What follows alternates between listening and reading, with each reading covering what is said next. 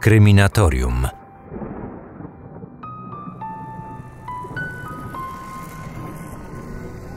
Bar Lafayette mieścił się na skrzyżowaniu dwóch głównych ulic miasta Patterson w stanie New Jersey. Słynął z tego, że nie obsługiwano w nim czarnoskórych mieszkańców, ale wtedy nikogo to specjalnie nie dziwiło.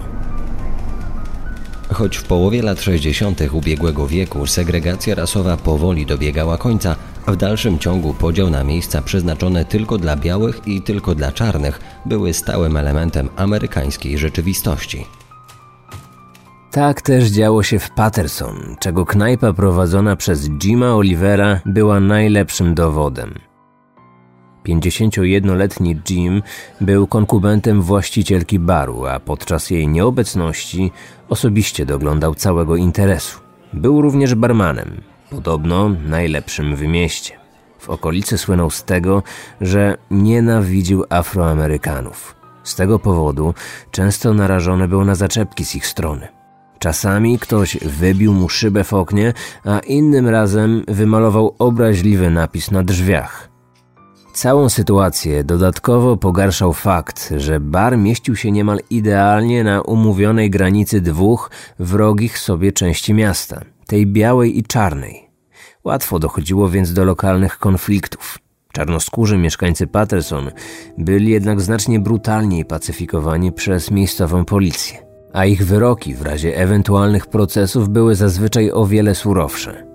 W tamtych mrocznych czasach, według większości białych Amerykanów, tak po prostu musiało być. Ameryka miała być przecież biała. Nic jednak nie zwiastowało dramatu, który rozegrał się w nocy z 16 na 17 czerwca 1966 roku. Najpierw w części miasta zamieszkałej przez Afroamerykanów Zastrzelony został czarnoskóry barman pubu Waltz Inn. Morderca został aresztowany kilkanaście minut później. Był nim 48-latek. Wbrew temu, co mówiły pierwsze doniesienia, motywem zabójstwa nie był jednak kolor skóry barmana. Chodziło tylko o pieniądze, które właściciel baru pożyczył wcześniej od swojego przyszłego zabójcy. Gdy pomimo kilku ponagleń barman nie oddawał pieniędzy, Mężczyzna chciał je odzyskać. Wywiązała się kłótnia, potem bójka. Padł strzał ze strzelby. Czarnoskóry właściciel baru padł na podłogę i zmarł. Pomimo aresztowania sprawcy, który przyznał się do popełnienia zbrodni, czarnoskórzy mieszkańcy wiedzieli swoje. Szybko pojawiły się plotki, że mordercą był syn barmana z Lafayette, który podobnie jak ojciec nienawidził ludzi o ciemniejszym kolorze skóry. Po dokonaniu morderstwa miał on skutecznie ukryć się przed policją. Ta wersja zdarzeń była niemożliwa. Po pierwsze, zabójca znajdował się już w policyjnym areszcie, po drugie, Jim Oliver nie miał nawet dzieci. Wściekli Afroamerykanie płakali rządzą odwetu.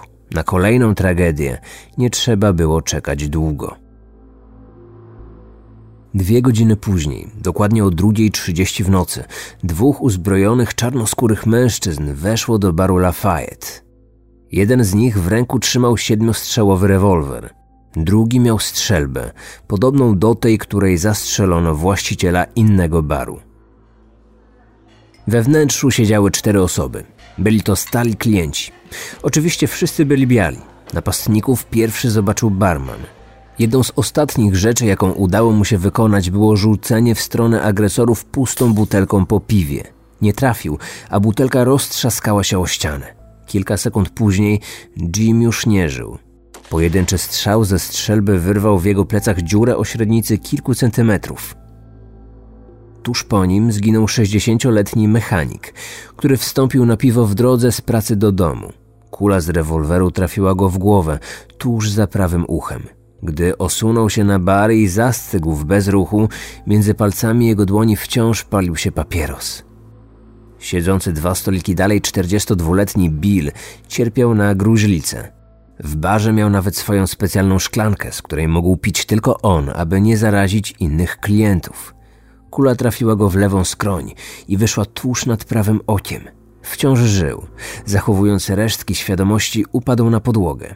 Pomimo ogromnego bólu i szoku, leżał bez ruchu. Udawał martwego. Wiedział, że tylko w taki sposób zdoła uratować życie. Na koniec tej krwawej jatki mordercy podeszli do 56-letniej kobiety. Była to kelnerka z klubu po drugiej stronie miasta. Choć błagała o darowanie życia, oddano do niej siedem strzałów, dwa ze strzelby i pięć z rewolweru. Gdy na miejsce przybyła policja, żył jeszcze Bill, który udawał martwego oraz kobieta, jednak ich stan był bardzo ciężki. Mężczyzna mógł jednak mówić. Potwierdził, że obaj sprawcy byli czarni. Fakt ten został potwierdzony przez świadków, którzy widzieli, jak dwóch uzbrojonych czarnoskórych mężczyzn tuż po strzelaninie wybiegło z baru. Wsiedli do zaparkowanego przed wejściem białego Dodge'a i uciekli. Nikt jednak nie dostrzegł twarzy uciekinierów, ale mieszkająca nad barem kobieta zauważyła, że auto morderców miało bardzo charakterystyczne tylne światła, przypominały skrzydła motyla. Alfred Bello z kolei zeznał, że minął uciekających mężczyzn, gdy szedł kupić papierosy. Potwierdził, że sprawcy odjechali białym samochodem z tablicami rejestracyjnymi ze stanu Nowy Jork. Twierdził, że nic więcej nie zobaczył.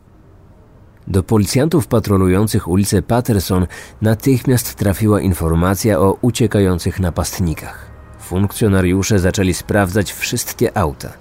Kilkanaście minut później policyjny radiowóz zatrzymał białego Dodge'a, którym jechało trzech czarnych mężczyzn. Nie wyglądali podejrzanie, nigdzie nie uciekali, a na polecenie policjantów grzecznie się zatrzymali.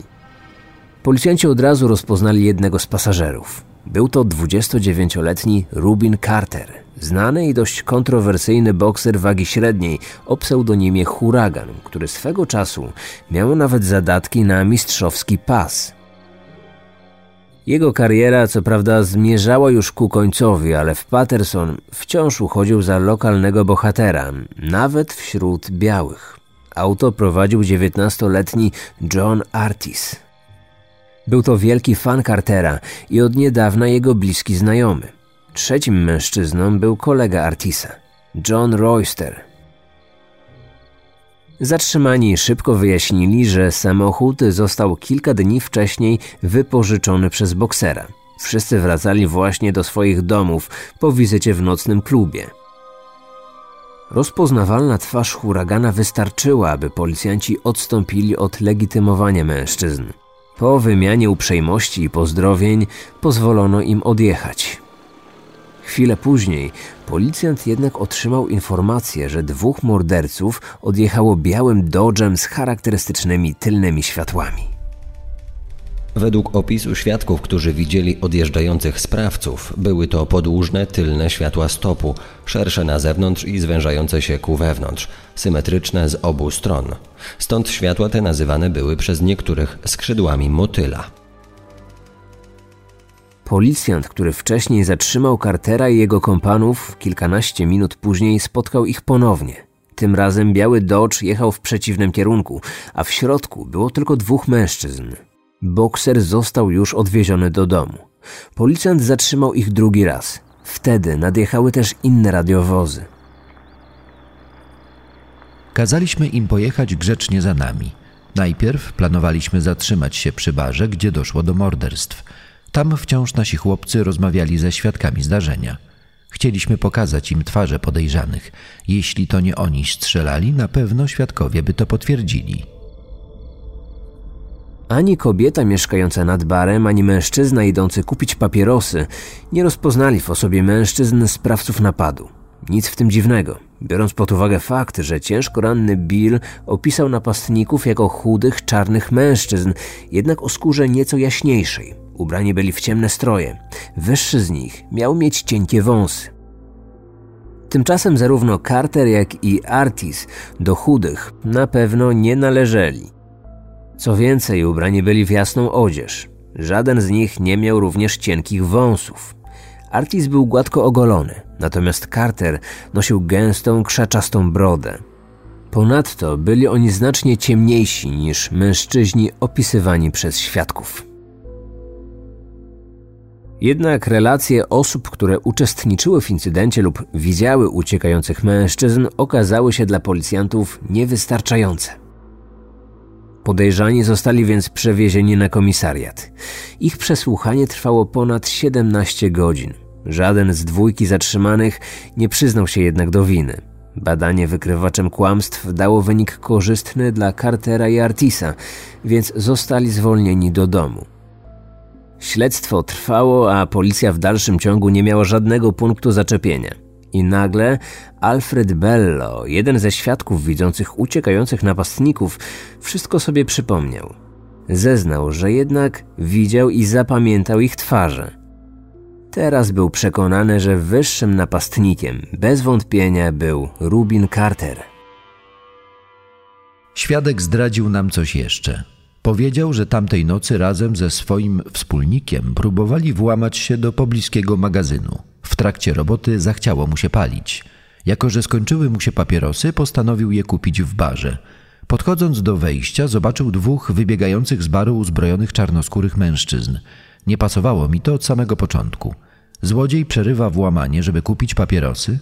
Wszyscy mnie jednak przekonywali, że jeśli nie jestem nałogowym palaczem, to nigdy tego nie zrozumiem. Co więcej, okazało się, że jego wspólnik również widział uciekającego boksera. Carter i Artis zostali aresztowani pod zarzutem potrójnego morderstwa. Do dwóch ofiar, które zginęły na miejscu w barze, doliczono również 56-letnią ofiarę, która zmarła w szpitalu miesiąc później. Skonfiskowano samochód wypożyczony przez Cartera. Policja znalazła w nim dwa naboje. Choć znacznie różniły się od tych, które wystrzelono w barze, zgadzały się ich rozmiary kaliber 32 i kaliber 12. Nie odnaleziono jednak żadnej broni. Nie udało się znaleźć ani jednego dowodu łączącego tych mężczyzn ze strzelaniną w barze. Wobec braku takich dowodów prokuratorzy uznali, że najlepszym sposobem wpłynięcia na opinię ławy przysięgłych będzie przedstawienie przestępczej przeszłości boksera. A wbrew temu, co huragan Carter przedstawił później w autobiografii, miał on na sumieniu bardzo wiele. Rubin Carter przyszedł na świat w roku 1937 na przedmieściach Nowego Jorku. Wychowywany przez surowych rodziców, od najmłodszych lat sprawiał problemy. Skarżyli się na niego chyba wszyscy, od sąsiadów po jego własne rodzeństwo. Ojciec alkoholik nie przywiązywał zbyt wielkiej wagi do wpajania swojemu synowi zasad dobrego wychowania. Zamiast tego wolał zabierać go na polowania, gdzie kilkuletni Rubin oswajał się z bronią palną i nożami. I właśnie przez to drugie narzędzie poznał smak życia w zamknięciu. Mając 11 lat, był członkiem młodocianego gangu. Pewnego dnia napadł i zranił nożem starszego mężczyznę. Choć w swojej książce zarzekał się, że jedynie bronił się wtedy przed atakiem pedofila, który próbował go zgwałcić. Nawet jeśli rzeczywiście działał wyłącznie w obronie własnej, w policyjnym raporcie znalazł się zapis, że nastolatek po ataku ukradł swojej ofierze zegarek i portfel. Za ten czyn zamknięto go w poprawczaku. Miał tam spędzić 7 lat. Nie wytrzymał tak długo. Rok przed końcem kary postanowił uciec. Gdy okazało się, że nikt specjalnie nie szuka siedemnastolatka, Rubin postanowił wstąpić do amerykańskiej armii. Po krótkim szkoleniu wylądował w zachodnich Niemczech. Doświadczał tam rasistowskich ataków ze strony swoich białych kolegów i o godność zaczął walczyć siłą. To wtedy pojawił się jego niewątpliwy talent bokserski. W mundurze czuł się amerykańskim bohaterem, jednak jego dowódcy byli całkowicie odmiennego zdania a w ciągu dwóch lat służby czterokrotnie trafił przed sąd wojskowy, głównie za rozboje i pobicia dokonane w trakcie przepustek. W roku 1956 został wyrzucony z armii i odesłany do Stanów Zjednoczonych. Wolnością nie cieszył się jednak długo. Ktoś przypomniał sobie o jego ucieczce z poprawczaka. Zanim policja zapukała do jego drzwi, zdążył jeszcze napaść, skatować i okraść przypadkową osobę. Wojskowy mundur zamienił na więzienny strój, który nosił przez kolejne dwa lata. Nie porzucił marzeń o bokserskiej karierze. Po wyjściu na wolność rozpoczął profesjonalne treningi i szybko zadebiutował w ringu jako bokser wagi średniej. Choć przy wzroście 173 cm i wadze 70 kg Carter był niższy i lżejszy niż większość bokserów tej kategorii wagowej, nadrabiał agresywnością, szybkością i siłą ciosów. To podobało się fanom boksu. Jego styl sprawił, że szybko zyskał przydomek huragan. Styl jego walki przypominał właściwie jego własne życie. Panował w nim chaos i improwizacja. Wychodził na ring i zasypywał rywala gradami silnych ciosów. Nie miał planu, nie miał taktyki, nie miał finezji. Łysa głowa i starannie przycięta brudka stały się jego znakiem rozpoznawczym. Z czasem kibice coraz rzadziej mówili o jego zwycięstwach, a częściej o kontrowersyjnych wypowiedziach. Podczas konferencji prasowych przed walkami obrażał wszystkich: swoich rywali, białych, homoseksualistów. Jednego ze swoich kolejnych przeciwników na przykład nazwał ciotą, która marzy, by zostać zgwałcona przez huragana Cartera. Choć walczył nierówno, w ringu Amerykańskiej Federacji Bokserskiej doszedł do trzeciej pozycji. To dało mu szansę udziału w walce o tytuł mistrzowski Federacji WBA i WBC 22 grudnia 1964 roku w Filadelfii przegrał jednak na punkty 15-rundowy pojedynek z Joeym Giardello. Po walce nie krył swojego rozczarowania. To ja byłem zwycięzcą tej walki. Dziewięć z piętnastu rund było moje. Miałem go jak na widelcu, ale gość miał twardy łeb. Nie mogłem go znokautować. Jeszcze nikt nie zniósł aż tylu moich ciosów. Następnym razem go pokonam. Możliwości rewanżu jednak nie otrzymał. Zaczął też spadać w rankingu.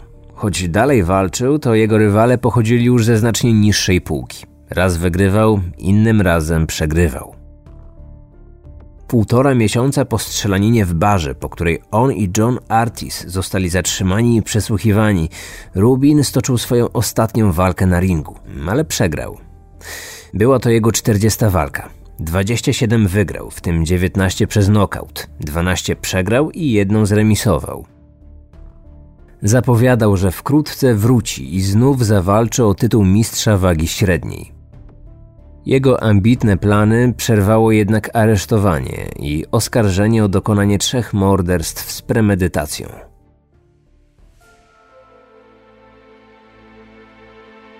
Podczas procesu obrońcy oskarżonych robili co tylko mogli, aby udowodnić niewinność swoich klientów. Po kolei wytykali wszystkie błędy popełnione przez śledczych podczas zabezpieczania dowodów na miejscu zbrodni.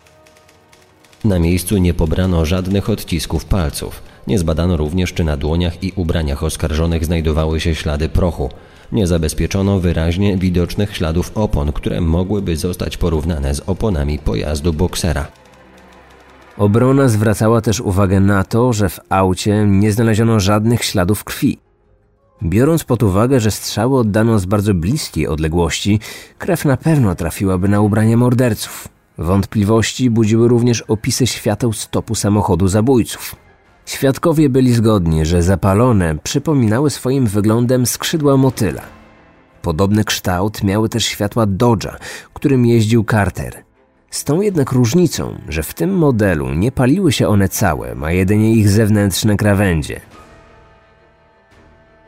Nocą można było zobaczyć jedynie dwa niewielkie czerwone kwadraty, które w niczym nie przypominały motyla.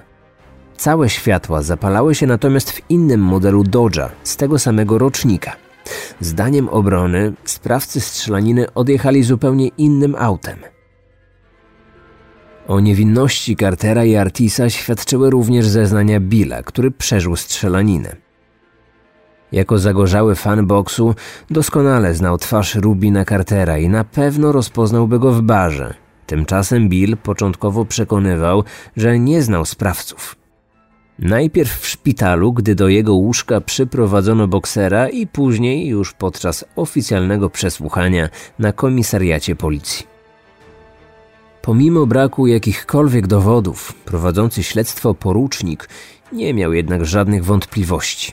Według słynącego ze swojej nienawiści do czarnoskórych oficera, zarówno huragan Carter, jak i jego młody znajomi byli winni. Jakie jest prawdopodobieństwo, że w tej samej części naszego miasta, tej samej nocy, o tej samej porze, będą znajdować się dwa białe samochody tej samej marki z podobnymi niebiesko-złotymi tablicami rejestracyjnymi ze stanu Nowy Jork? I że w obu tych autach będą siedzieć czarni, nie mający alibi na czas, w którym popełniono zbrodnię. Nie ma takiej możliwości. A to dlatego, że to właśnie oni są mordercami. Policjant jednak był w błędzie. Wielu świadków potwierdziło, że Carter i Artis opuścili nocny klub dokładnie o 2.35, a więc 5 minut po strzelaninie. Nie mogli być więc w dwóch miejscach jednocześnie. Prokurator twierdził jednak, że czarny zawsze będzie bronił czarnego, nawet jeśli miałby przy tym kłamać lub konfabulować. Ławie przysięgłych złożonej wyłącznie z białych mieszkańców hrabstwa nie przedstawiono ani jednego dowodu na winę oskarżonych. Rubin Huragan Carter i John Artis zostali skazani na karę dożywotniego pozbawienia wolności.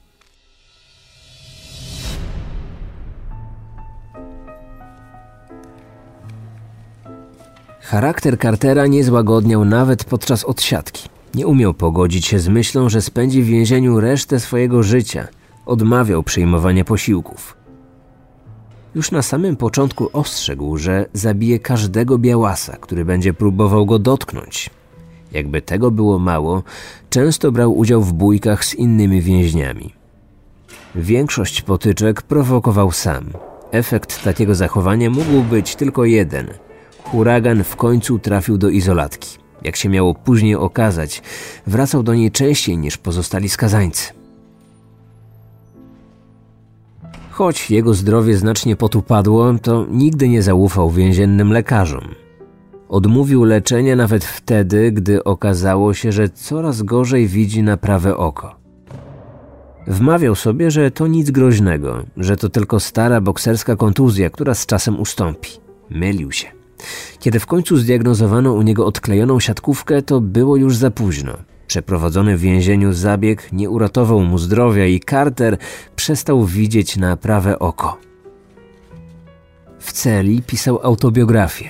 Początkowo, z powodu niewłaściwego zachowania, nie miał on dostępu do kartek papieru, więc wszystkie wspomnienia spisywał na papierze toaletowym. Z czasem huragan spokorniał, a nagrodą za zmianę zachowania była maszyna do pisania. Książka zatytułowana Szesnasta Runda została wydana w roku 1974 po siedmiu latach odsiadki i natychmiast odniosła duży sukces, zwłaszcza wśród ciemnoskórych Amerykanów. Organizacje zajmujące się prawami człowieka oraz osobami niesłusznie skazanymi zwróciły uwagę na byłego boksera – Coraz więcej ludzi zaczęło przyglądać się tej sprawie i nagle na jaw zaczęły wychodzić nowe fakty, które zarówno policję, jak i prokuratorów postawiły w bardzo niekorzystnym świetle. Do prasy przedostały się szczegóły na temat błędów popełnionych podczas śledztwa. Jeszcze gorącej zrobiło się, gdy główni świadkowie publicznie wycofali się ze swoich zeznań. Nagle okazało się, że nikt nie rozpoznał Cartera wśród uciekających sprzed baru morderców. Na ulicach wielu amerykańskich miast zorganizowano marsze w intencji uwolnienia byłego boksera. Swoje wsparcie wyraził nawet legendarny bokser Muhammad Ali, który stał się główną twarzą kampanii broniącej Cartera. Książka Huragana zrobiła piorunujące wrażenie na czytelnikach. Wśród nich był także Bob Dylan, który rok później zaśpiewał słynny protest song Hurricane. Oto słowa utworu. Wszystkie karty Rubina były naznaczone. Proces był świńskim cyrkiem, więc szanse stracone. Każdego z jego świadków nazwano pijakiem. Dla białych był włóczęgą i groźnym maniakiem. Dla czarnych był tylko szalonym czarnuchem. Nikt nie wątpił, że spust wcisnął swym czarnym paluchem. I choć broni tej później zabrakło na sprawie, posłano go za kraty dzięki białej ławie. Rok po premierze autobiografii Huragana jego sprawą żyła już znaczna część Ameryki. Rozgłos całej sytuacji doprowadził w roku 76 do powtórnego procesu, podczas którego na jaw wyszedł kolejny fakt przemawiający na korzyść uwięzionego boksera.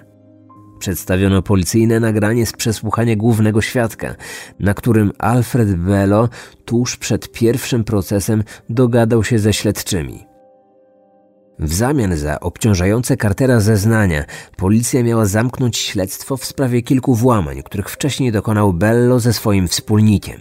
Dodatkowo Alfred zeznał w sądzie. Prawda jest taka, że policja obiecała mi nagrodę w wysokości 10 tysięcy dolarów za wskazanie sprawców strzelaniny w barze. Więc ich wskazałem.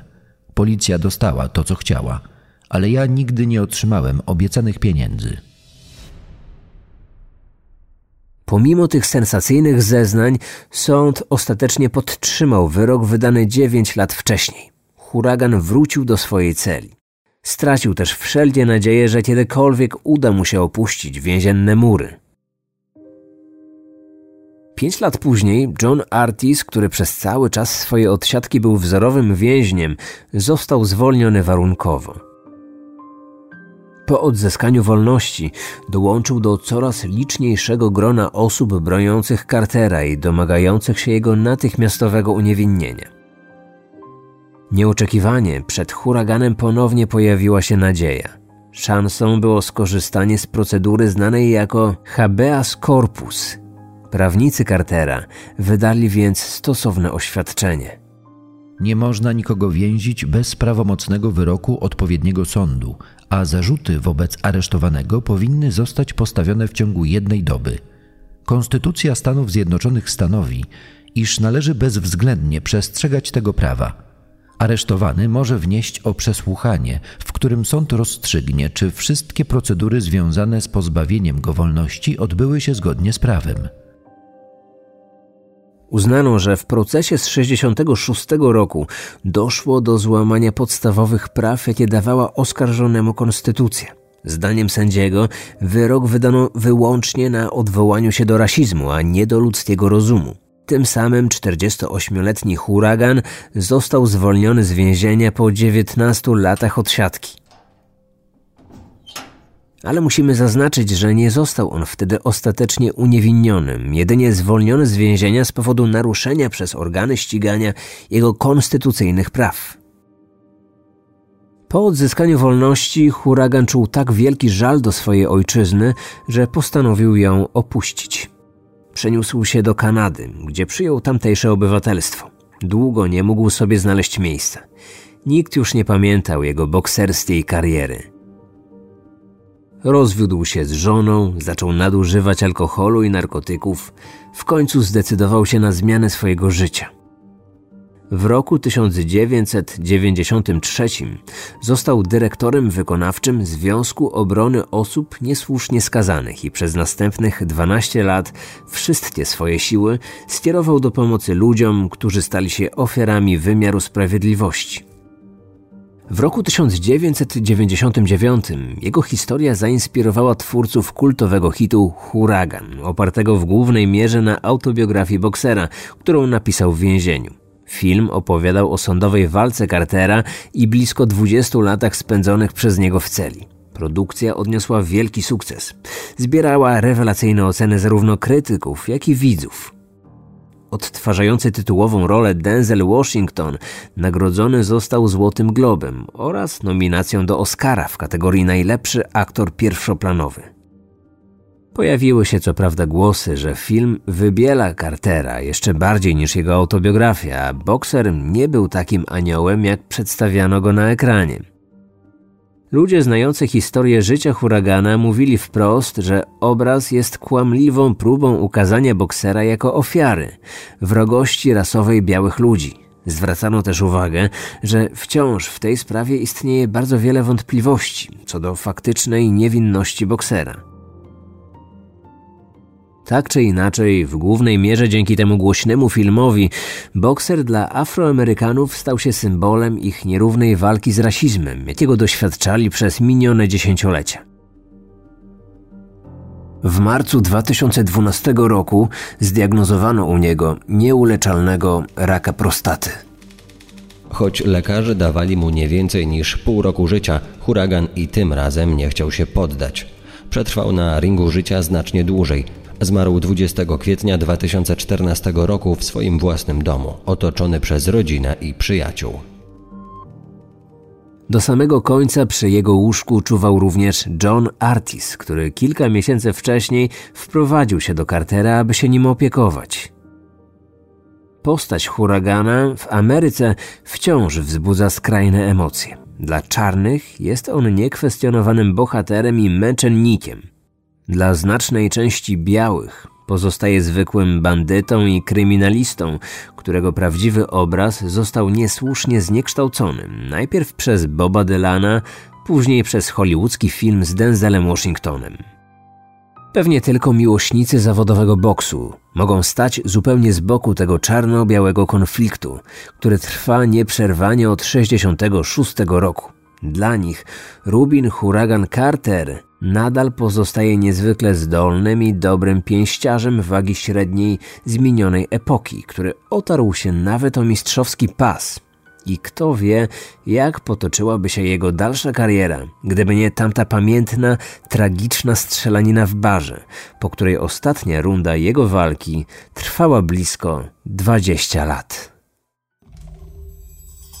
Odcinek powstał na podstawie autobiografii Rubina Cartera oraz książek takich autorów jak James Hirsch, Paul Weiss, Sam Chainton i Terry Swinton. Wykorzystano również artykuły prasowe nowojorskiego dziennika The Record oraz kanadyjskiego The Globe and Mail.